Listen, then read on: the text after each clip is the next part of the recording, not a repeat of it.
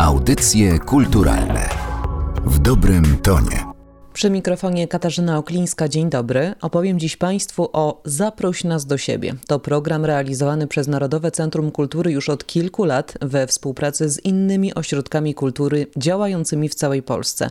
Zakłada naukę przez poznawanie dobrych praktyk, wymianę doświadczeń i budowanie relacji między uczestnikami podczas wizyt studyjnych, warsztatów i konsultacji z ekspertami, mówi dyrektor Narodowego Centrum Kultury profesor Rafał Wiśniewski. Zacznę od takiego prozaicznego stwierdzenia. Uwielbiam oglądać mapy.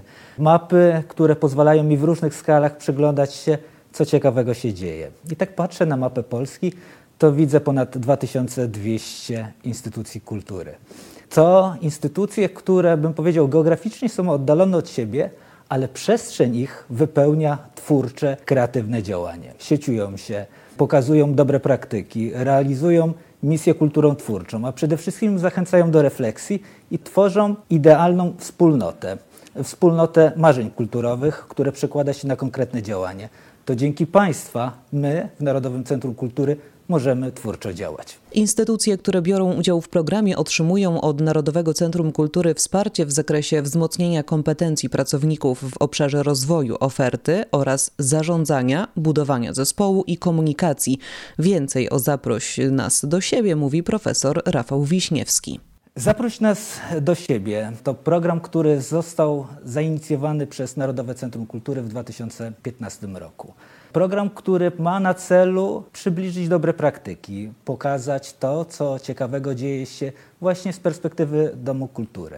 Pokazać innym Domom Kultury, a przede wszystkim wszystkim ludziom, bym powiedział, dobrej woli, co ciekawego mamy do zaprezentowania. Narodowe Centrum Kultury wspiera działalność tego programu poprzez profesjonalizację, poprzez treści kulturowe, a przede wszystkim poprzez dobre doświadczenia, które chcemy ekstrapolować właśnie w tej odsłonie jednego z wielu programów Narodowego Centrum Kultury. W tegorocznej odsłonie, mimo pandemii i zgodnie z wytycznymi sanitarnymi, w akcji Zaproś nas do siebie wzięło udział szesnaście instytucji, czyli łącznie dwieście sześćdziesiąt osiem osób.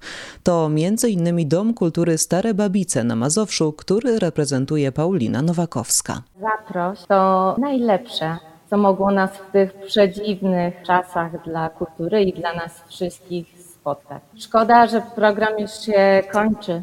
Zostaliśmy zainspirowani, zmotywowani i wypełnieni energią do działania w kulturze na długo. Dziękujemy.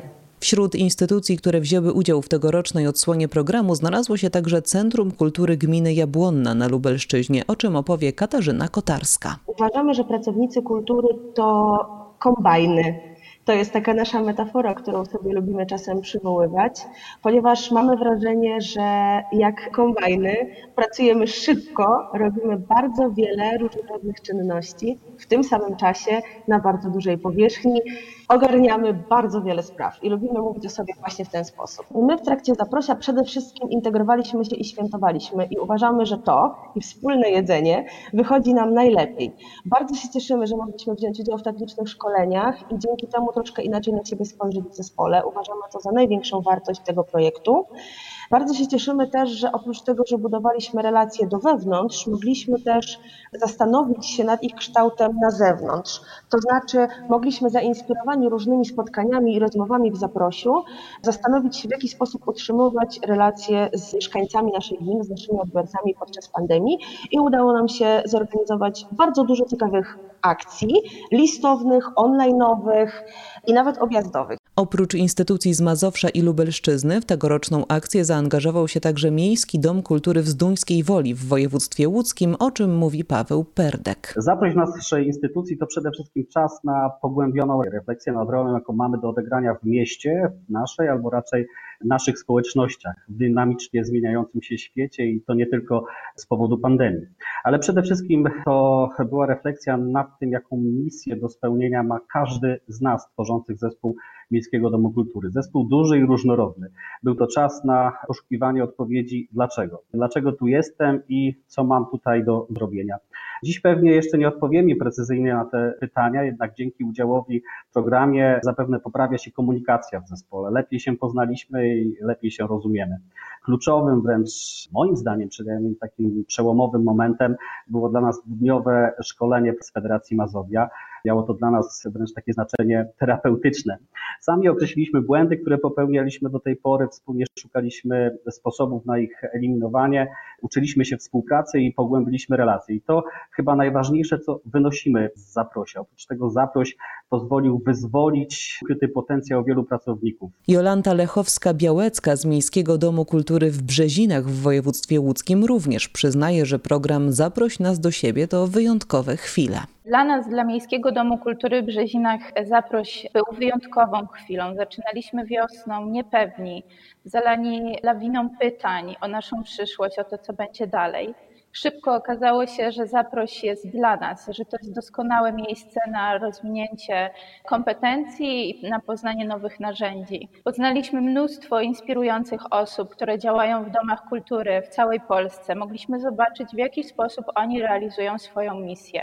Było to dla nas bardzo inspirujące. Skorzystaliśmy z kilku pomysłów domów kultury. Wiemy, że również byliśmy inspiracją dla innych. To był czas kilku miesięcy intensywnej pracy.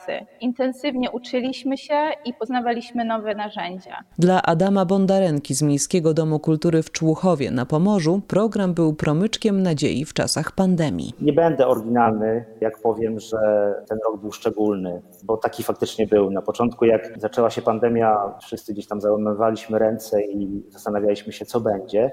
Ale gdzieś po drugiej stronie właśnie znalazł się Zaproś. I mimo tego, że na początku troszeczkę było to dla nas poniekąd uciążliwe, żeby łączyć to, co się wydarzyło i chęć działania na rzecz lokalnej społeczności, naszych uczestników zajęć, pojawił się projekt, od którego wiele oczekiwaliśmy, a tutaj okazało się, że mogą być trudności, ale gdzieś tam właśnie intuicyjnie połączyliśmy siły i okazało się, że ten rok był szczególny, ale na plus. Kolejna rzecz, to też jakby uświadomiliśmy sobie, że przez to, że jest taki szczególny czas, nie możemy wejść na zewnątrz. Człuchów zawsze miał ambicje, gdzieś tam też z tyłu głowy, że chcemy działać nie tylko lokalnie, ale bardziej regionalnie, ogólnopolsko.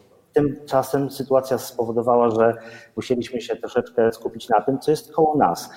Zadecydowaliśmy w zespole, że przeprowadzimy takie akcje jak wakacje na start. To był taki piknik, który pokazał nam, jak ważne są działania lokalne.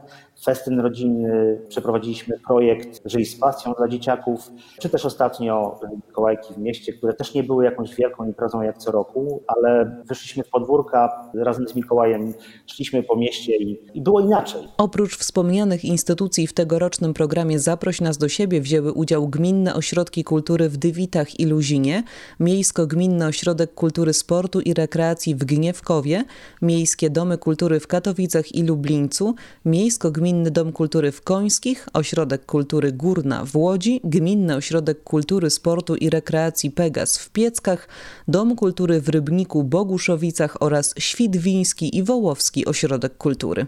Ze względu na wprowadzenie w marcu stanu epidemii w Polsce program nie mógł być realizowany zgodnie z zaplanowanym harmonogramem, jednak Narodowe Centrum Kultury, mimo obostrzeń, ale ciągle zgodnie z wytycznymi Sanepidu, zaproponowało instytucjom udział w wyjątkowej, bo hybrydowej odsłonie. Część działań była prowadzona online, a część stacjonarnie, wyjaśnia profesor Rafał Wiśniewski. Ten rok byłoby truizmem, bym powiedział, że jest rokiem wyjątkowym i bardzo to trudnym. Jesteśmy w takiej swoistej przestrzeni, bym powiedział, dzisiaj geograficznie jesteśmy od siebie może oddaleni, ale mentalnie jesteśmy bardzo blisko siebie. I tak szukaliśmy pomysłu, w jaki sposób realizować projekt w czasach, w czasach pandemii. I muszę powiedzieć, wspólnie nam się udało, ponieważ w ciągu ośmiu miesięcy przeprowadziliśmy łącznie trzy spotkania online'owe, cztery warsztaty, szesnaście szkoleń podczas ogólnopolskiej giełdy projektów, dziewięćdziesiąt dwa indywidualne spotkania, trzy spotkania z ekspertami i wszystko to się dzieje online, chociaż ogólnopolska giełda projektów miała charakter hybrydowy. Więc szukamy takich rozwiązań, żeby być w internecie i bezpośrednio, żeby realizować twórcze działania. Co łącznie daje kilkaset godzin pracy na rzecz rozwoju. Podczas spotkania prezentującego efekty prac w ramach programu Zaproś nas do siebie, Narodowe Centrum Kultury zaprezentowało także przedpremierowo wyniki kompleksowego badań domów kultury, o czym mówi Grażyna Pol z działu badań i analiz N C K. Projektując badanie, sformułowaliśmy tezę, że domy kultury pełnią współcześnie rolę instytucji społeczeństwa obywatelskiego. Dziś oferta i działalność domów kultury wykracza poza typowe wydarzenia i projekty kulturalne.